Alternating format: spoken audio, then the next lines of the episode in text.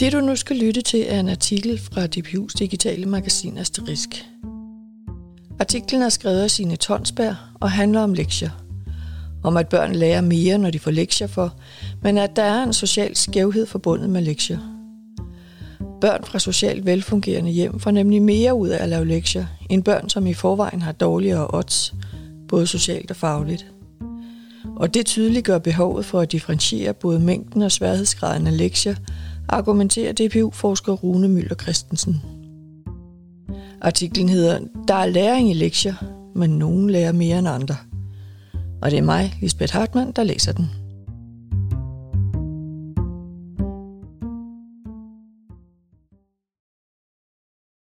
Hvis du vil være god til at spille violin, skal du øve skalaer. Hvis du træner syvtabellen og kasserollebøjningen, bliver du bedre til matematik og tysk. Og hvis du læser hver dag, bliver du en hurtigere og stærkere læser. Rune Møller Christensen, der er Ph.D. og lektor i pædagogisk sociologi på DPU Aarhus Universitet, siger, Du lærer af at træne. Vi kan se en generelt positiv, men dog ikke voldsomt stor effekt af lektier. Men vi ved også, at der er en klar social slagside i lektier, som betyder, at børn fra socialt godt stillede hjem får mere ud af at lave lektier, end børn fra hjem, som er socialt udsatte. Sammen med kolleger fra DPU står han for den danske del af den internationale TIMS-undersøgelse, der zoomer ind på elever i 4. klasse og deres kundskaber i matematik og naturteknik.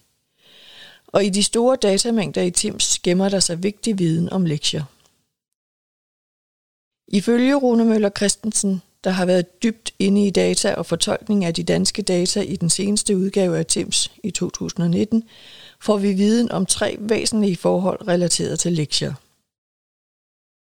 Vi ved for det første, at lærere i hele Norden sjældnere giver lektier for end for 4, 8 og 12 år siden.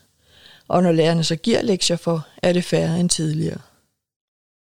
Vi ved også, at eleverne i de klasser, hvor læreren giver lektier for, klarer sig fagligt bedre end eleverne i de klasser, hvor læreren ikke giver lektier for, eller ikke giver så mange lektier for. Sidst men ikke mindst, så ved vi, at de elever, der i forvejen er svagest stillet både fagligt og socialt, er dem, der får mindst ud af at lave lektier. Alt det kigger vi nærmere på om lidt, men lad os først lige få på plads, hvad lektier egentlig er. Definitionen på lektier er grundlæggende. Skoleaktiviteter, der foregår uden for skolen og uden for skoletiden, forklarer Rune Møller Christensen. Lektier er altså skolearbejde fjernet fra skolen, både i tid og rum.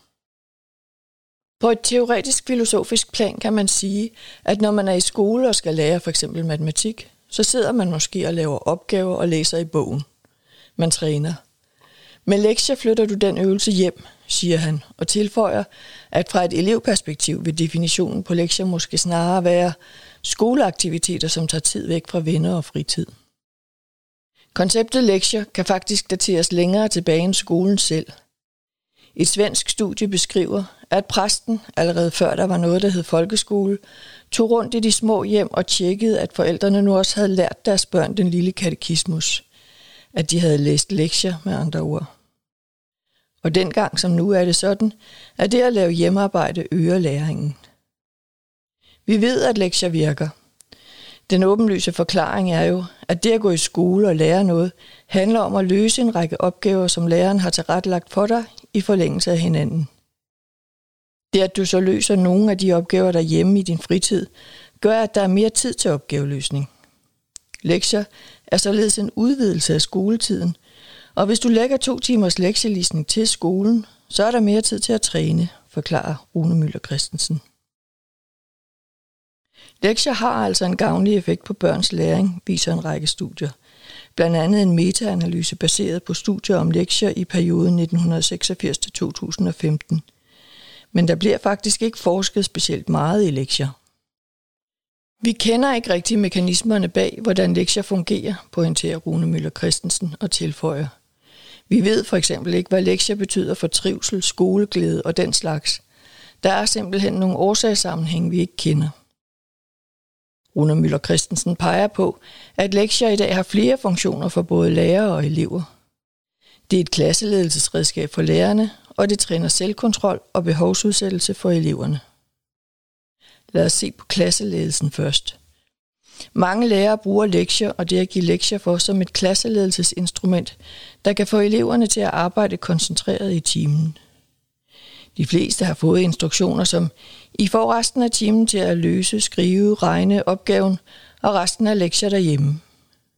Den melding kan motivere nogen til at hænge i med skolearbejdet, så de ikke får lektier for, eller får færre lektier. Udfordringen er bare, at det på den måde ofte vil være de fagligt svage elever, der ender med tasken fuld af lektier. Det kommer vi tilbage til om lidt. Udover at børn og unge med lektier får trænet nogle konkrete faglige kompetencer, f.eks. evnen til at huske nitabellen, udvikler de også nogle vigtige metakognitive kompetencer ved at lave lektier.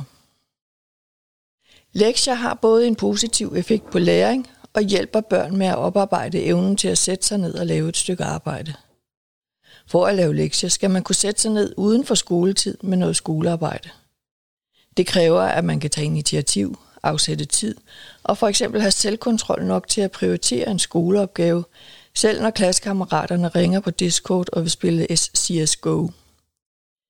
Det handler blandt andet om at udvikle selvkontrol og behovsudsættelse, forklarer Rune Møller Christensen, og pointerer, at børn lige præcis på det område har meget forskellige færdigheder og forudsætninger. Og her kommer vi så til den sociale sagside ved lektier. For i nogle hjem står forældrene klar til at bakke op og hjælpe med både at huske lektierne og lave dem. Andre steder står børnene alene med først at komme i tanke om lektierne, få skubbet dem ind i dagsprogrammet og så at løse hjemmeopgaverne. Nogle hjem er kort sagt mere skoleinitierende end andre. Nogle forældre støtter børnene og giver stærke skoleværdier videre. Andre forældre har måske både svært ved at hjælpe og i tale sætter skolen helt anderledes, siger Rune Møller Christensen. Så det er med lektier som med næsten alt andet i skolen. Der er en tydelig social slagside i effekten. Vi har metaanalyser, der viser, at lektier gavner læringen, og vi ved, at elever bliver fagligt dygtigere, hvis de har lektier for. Men den internationale forskning viser os også, at der er en social slagside i effekten af lektier, forklarer han og uddyber. Groft sagt, så gavner lektierne de elever mindst, som i forvejen har det svært i skolen. Hvis vi stiller det firkantet op, vil de elever, der i forvejen klarer sig fint i skolen, få et større løft af at have 40 minutters lektier for om ugen, end de elever, der klarer sig fagligt dårligere. De får ikke et lige så stort løft af samme mængde lektier. TIMS-undersøgelsen viser, at de elever, som selv angiver, at de har mange lektier for, klarer sig dårligere.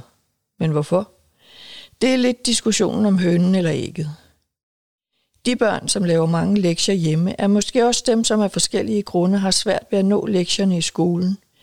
Eller måske fordi de er fagligt udfordret eller har svært ved at koncentrere sig, siger Rune Møller Christensen. Forældrene er også blevet spurgt, hvor ofte deres børn laver lektier derhjemme. Og her er billedet det samme. De elever, der ofte laver lektier hjemme, har en lavere faglig score, end de elever, hvis forældre fortæller, at de aldrig eller sjældent laver lektier derhjemme. En del forældre angiver også i undersøgelsen, at de ikke i tilstrækkelig grad kan hjælpe deres børn med lektier. Netop det påvirker også elevernes faglige resultat markant.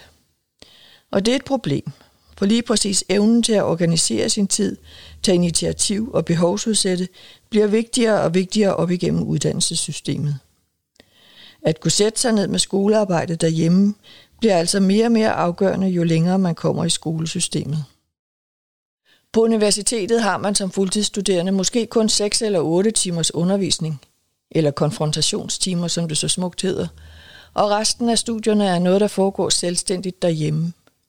Og i forhold til det er børn og unge ikke stillet lige, som det er i dag.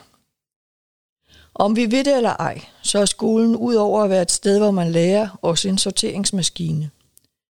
Skolen hjælper med at udskille dem, som skal på universitetet, fra dem, som skal være politibetjent eller noget helt tredje.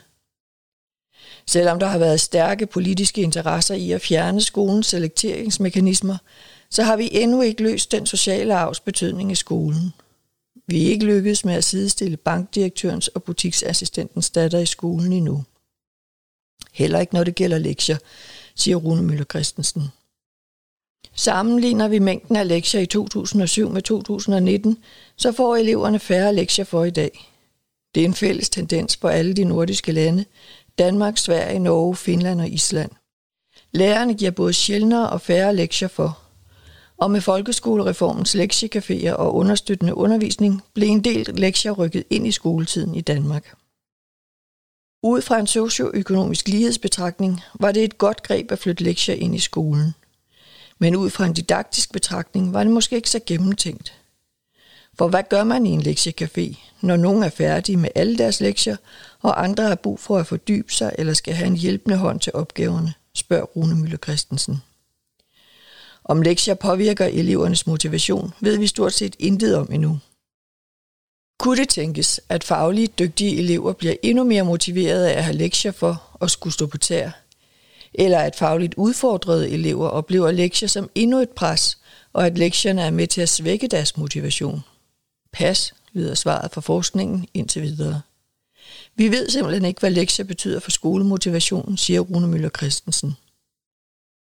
Ud fra den viden, vi har om lektiers betydning for forskellige elevers læring, anbefaler Rune Møller Christensen, at lektier skal differentieres, ligesom undervisning.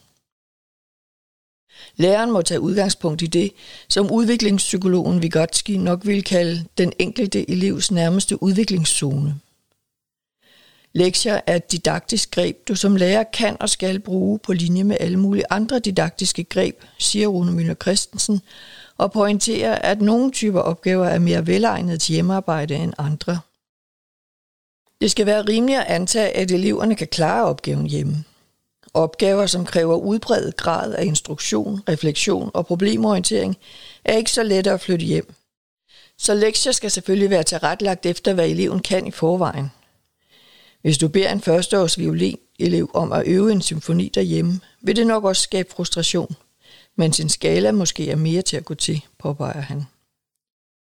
For lektier er mere end et klasseledelsesinstrument, som kan få eleverne til at arbejde koncentreret i timen. Som lærer må man tænke hele vejen rundt om lektier, så vi sikrer, at de, der er trætte af at gå i skole, ikke bare bliver endnu mere trætte af at gå i skole. Hvis nogle elever skal skrive 500 ord hjemme, så skal andre måske kun skrive 300 ord.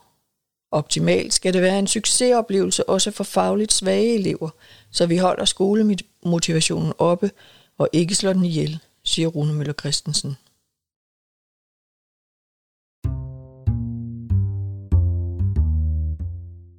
Det var så artiklen Der er læring i lektier, men nogle lærer mere end andre. I den skrevne version af artiklen er der et par faktabokse og lidt mere information om Rune Møller Christensen. Tak fordi du lyttede med.